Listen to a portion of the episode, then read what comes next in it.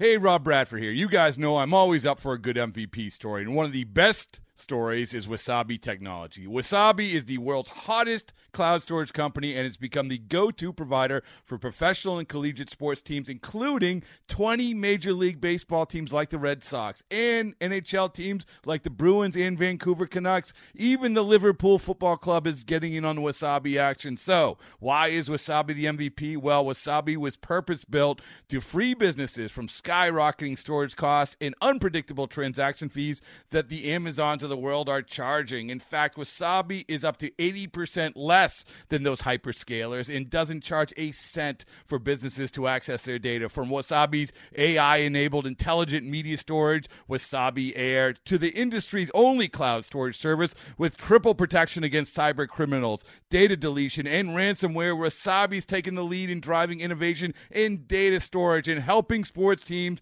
to unleash the power of their data. Wasabi, another Boston based championship team. This is Jay Horwitz with the Amazing Mets Alumni podcast with a longtime friend, Mr. Bruce Beck, one of the top sportcasters in the country in NBC.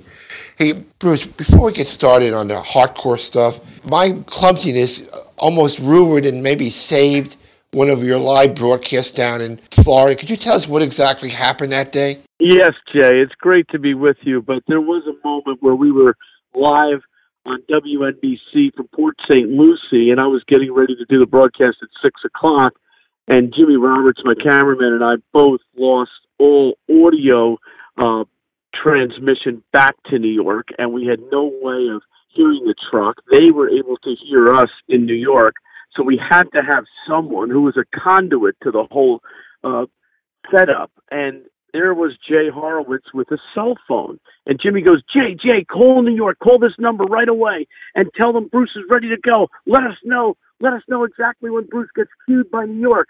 So Jay picks up the phone and calls New York, and they say, Jay, cue Bruce in five, four, three, two, one, go. And Jay you know, throws his arm and I start the broadcast and everything's going well and I lead to a minute tape piece.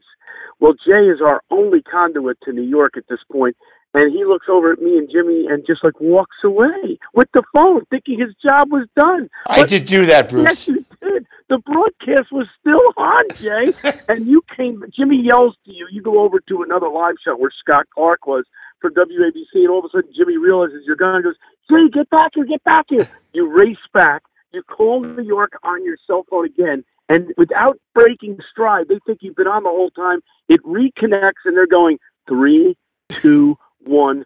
Cue Bruce, and you cued me right on time. That was, and I got it done. My last perfectly. director's part, Bruce. You know, it, it, it was a great save, yeah. Well, we really appreciate it. all's well that ends well. Exactly. Bruce, uh, history has it you accurately predicted the results at pitching lines in the fifth game of the division series of 2015.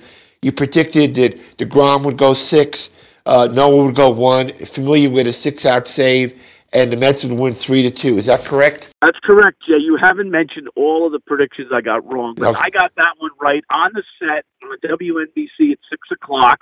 I just felt that DeGrom was going to have to be replaced by Syndergaard if you were going to do anything. Don't put it to chance. Give Noah the ball for at least an inning was my feeling, and then have Familia come in for six outs.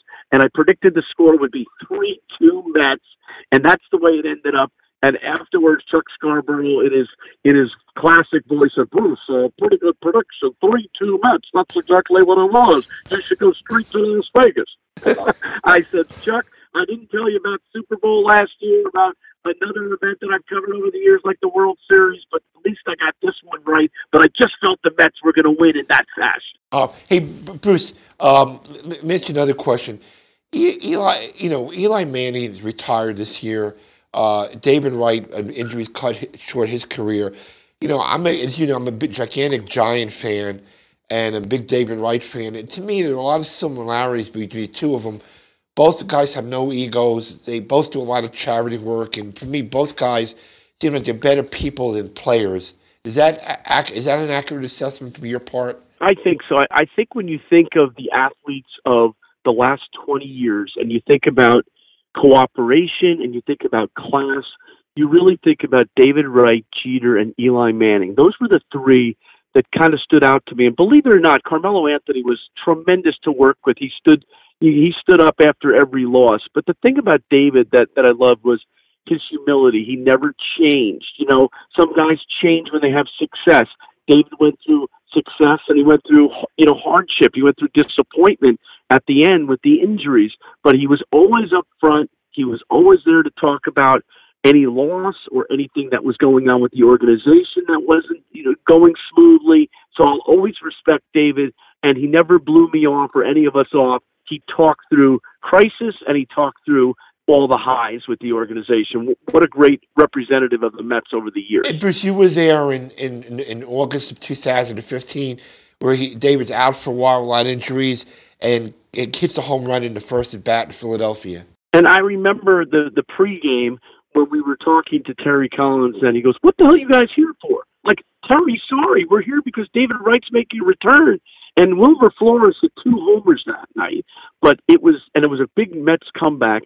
But it was David Wright's story. It was his comeback with the home run, and and I wanted to talk to David more than anything after the game because hey, he was the Mets franchise. He was the face of the franchise, and it was a great comeback, a great return, and you know it was only fitting that he did it on the road and he did it in his first game and you know that that's definitely one of David's I think highlights of his career that that way he came back with style. Bruce, you mentioned Terry Collins, and I know firsthand that you were always one of Terry's favorites.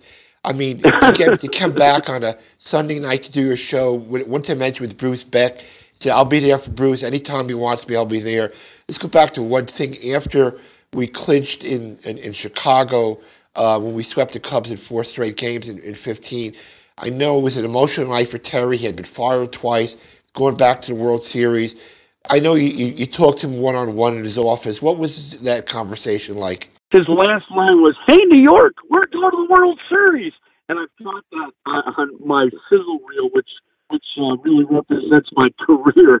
It, it it was funny because look, Terry was an battle guy all those years. No one believed he was that good of a manager and then to bring the team to the World Series in the way they did it in such emphatic fashion at Chicago.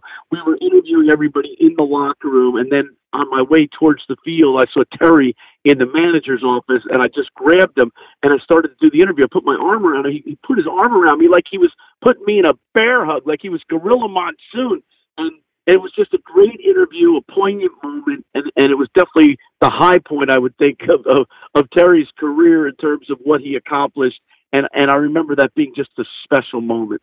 Bruce, how career, how have you been able to work the, the, the, the line of asking tough questions, getting to the point, but not alienating the guy you're interviewing? A lot of people don't have that knack.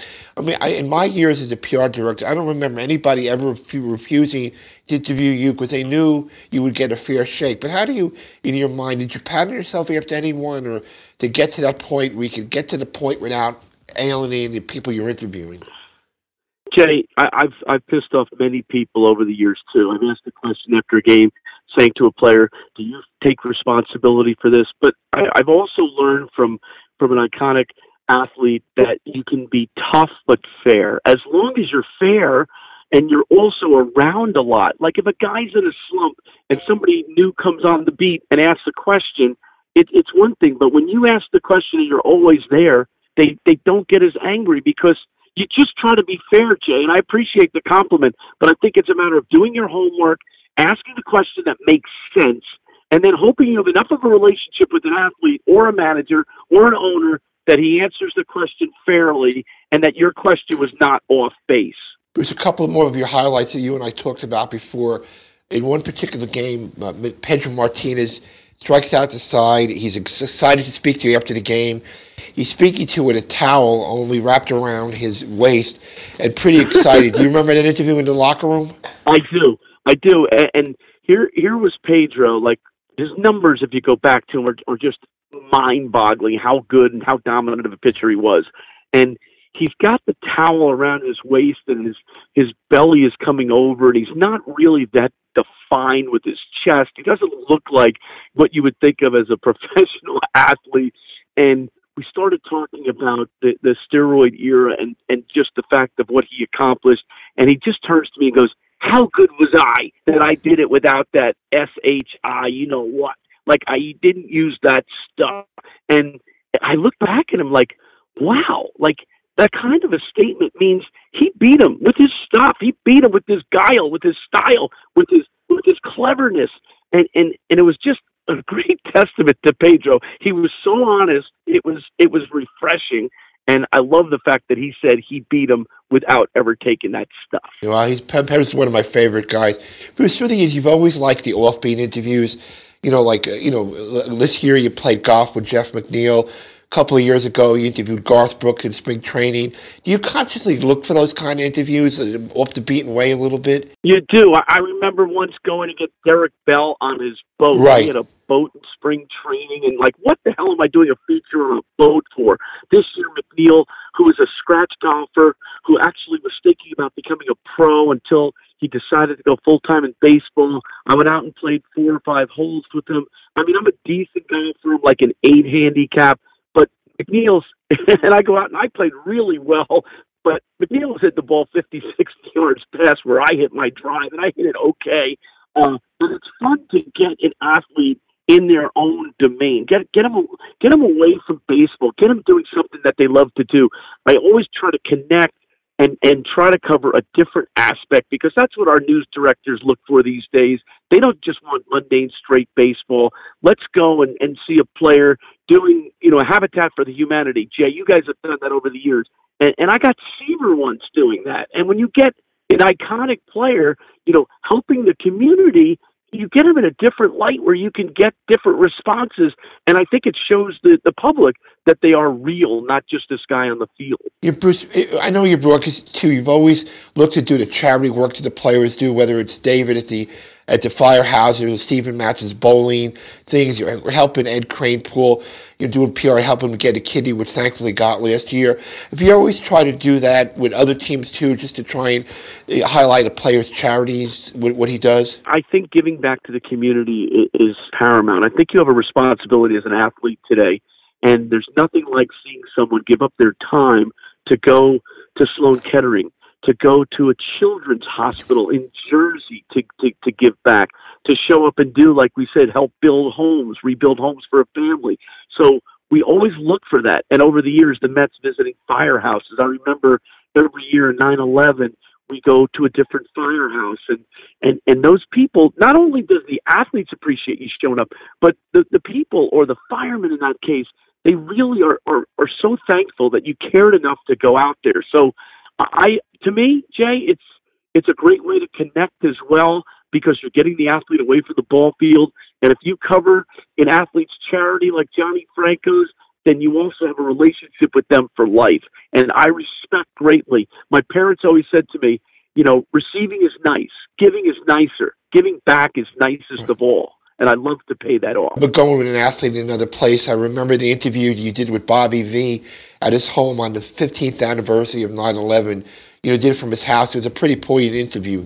Jay, there's there's nothing that was more impactful than the way the Mets and the New York sports community did their amazing charitable work right after 9/11 and it wasn't so much charitable work it was humanity it was just it was doing things for New York to to, to help with the healing and obviously Piazza's home run which was iconic did a great deal to, to heal New York in a time where we were really looking for something that was positive.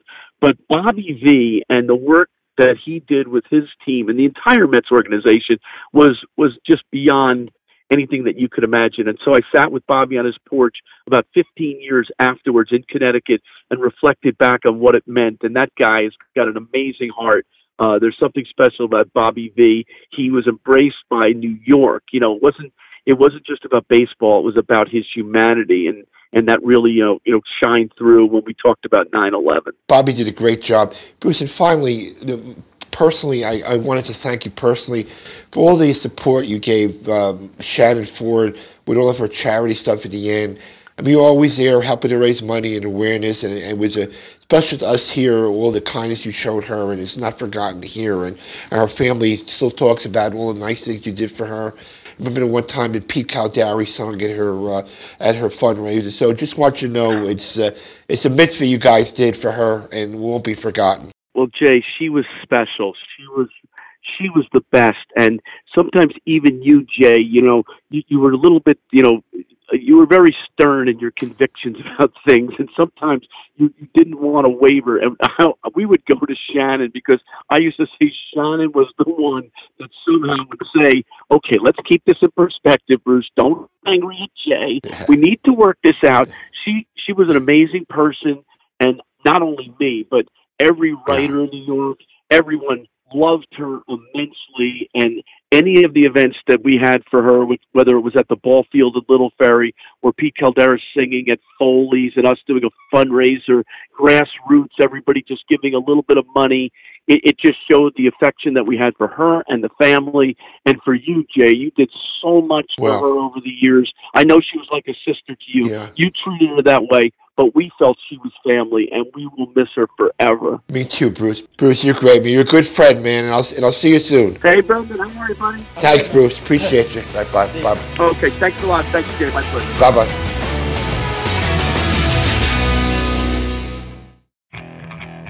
Okay, picture this. It's Friday afternoon when a thought hits you. I can waste another weekend doing the same old whatever, or I can conquer it. I can hop into my all new Hyundai Santa Fe and hit the road. Any road. The steeper, the better. Because my all new Santa Fe is available with HTRAC, all wheel drive, so I can hit the trail without a worry in the world. Heck, with three rows and best in class rear cargo space, I can pack the whole family in with all our gear. We've got available dual wireless charging for our phones, so we'll never lose touch with civilization, and we won't lose touch with the primordial power of Mother Earth. So, which is it?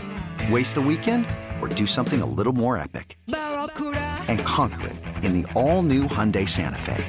Visit HyundaiUSA.com or call 562-314-4603 for more details. Hyundai, there's joy in every journey.